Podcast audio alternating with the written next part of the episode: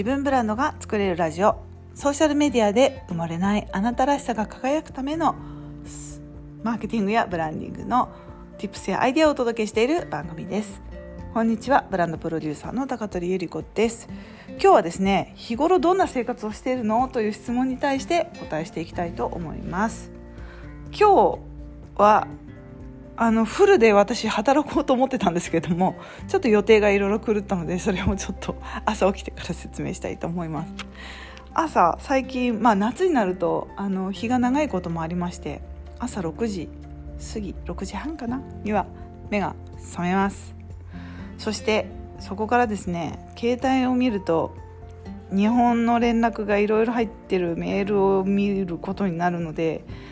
若干朝の30分が本当はね良くないんですよね。ちょっとストレス。なんだけどうんメールを見ながらちょっとベッドでゴロゴロしながらですね、えー、過ごしまして。で7時前には体を起こして。で、えー、私は、えー、日本の薄いフィルターコーヒーが好きなのでフィルターコーヒーをゆっくり入れてですね朝日をこう浴びながらコーヒーを飲むっていうのをまず最初にやります。で朝ごはんは本当にうんなくても本当はいいんだけどなるべく食べるようにしてまして、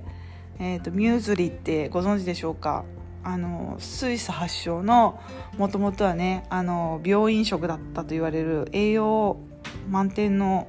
オーツ麦でできたコーンフレークみたいなものなんですけどあのミューズリーを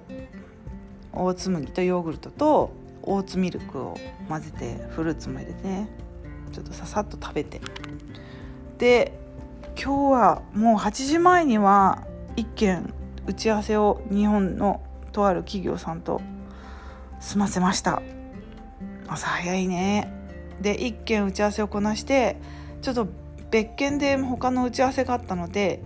一度家を出ましてスクーターに乗ってスイスのチューリヒの市内に出まして、えーと、ととあるオフィスに行ってでオフィスでもう1件日本との打ち合わせをしまして。それともう一つスタッフミーティングなどなどもこなし、えー、そこで初めてですね、えー、自分のタスクシートをもう一度見直して自分が今日何をやるべきなのかっていうのをちょっと見直したりとかしてました。もうその時点でねもうお昼11時過ぎだったんですね、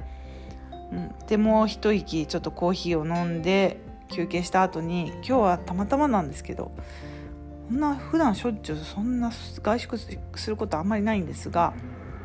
あの昔からのお友達で本当に何何ヶ月も会ってなかった友達がいたんで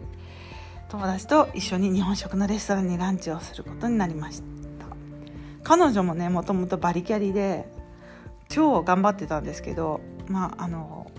ご結婚とあとお子さんが生まれてからなかなか復帰するタイミングが見つけられずで最近やっと、あの会社に就職できてお互い良かったねみたいな感じで、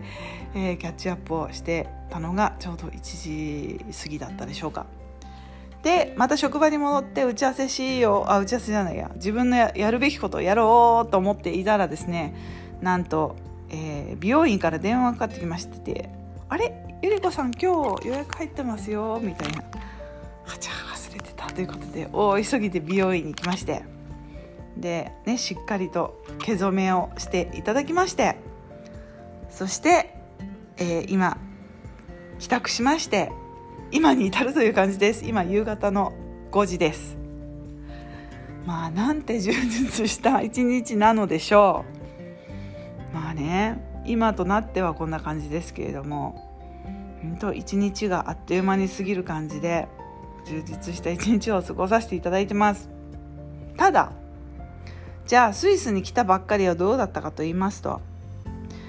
えーと、まずですねヨーロッパにあの移住される際にはですね、えー、冬から春もしくは春から夏にかけていらっしゃることを強くお勧めします。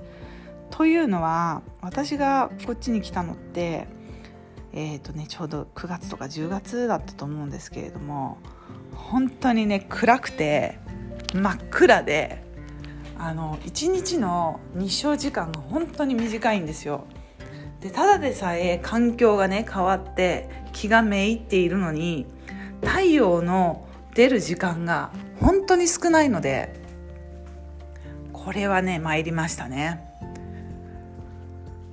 それで、えーと、そこで私は来てからですね何をしていたかというと朝起きるのも9時ぐらいにゆっくり起きて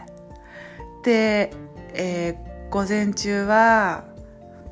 パジャマのまんま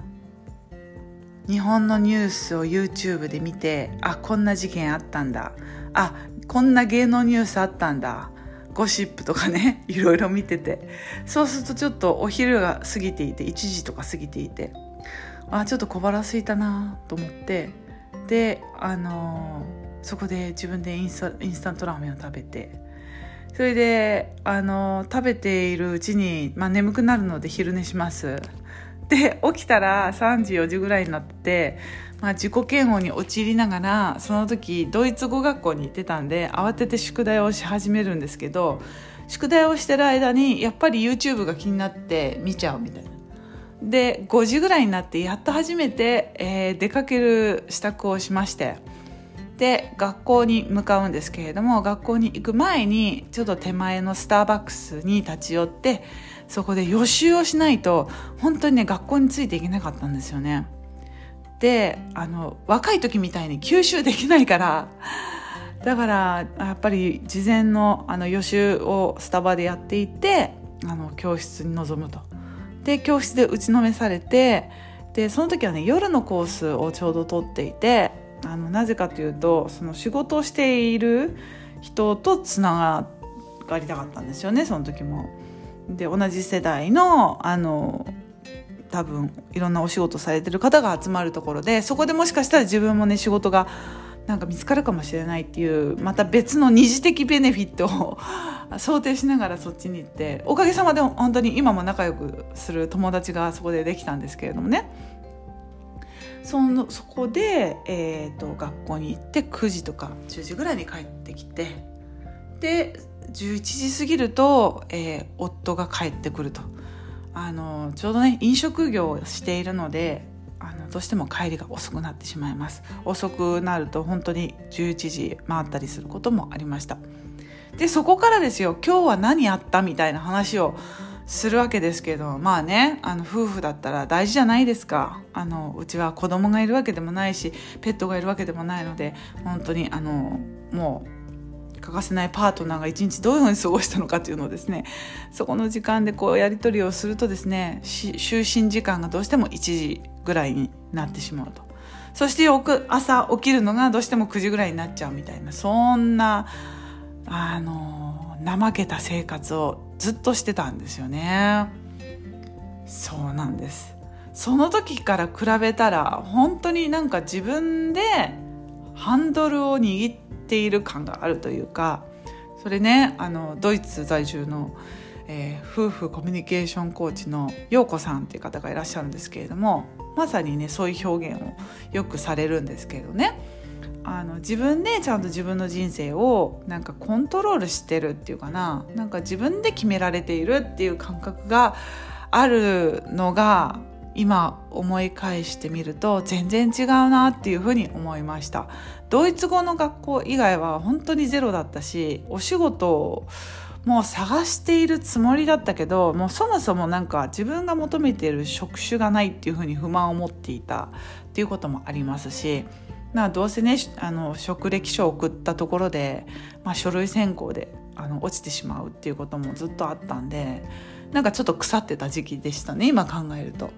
まあ、それから考えるとですねもうだいぶ、うん、いやなんだろう自分でうまく、うん、なんだろうモチベーションを持ってできてるなっていうのと自分でビジネスを持ってお客様と接することができて自分で決められるっていうのはうん何よりも私にとってのやりがいかなっていうふうに今日思いました。今日皆さんどんな一日をお過ごしでしたでしょうか？もしくはこれを聞いてくださるのって朝なんでしょうか？今日どんな一日にしたいですか？はい。今日も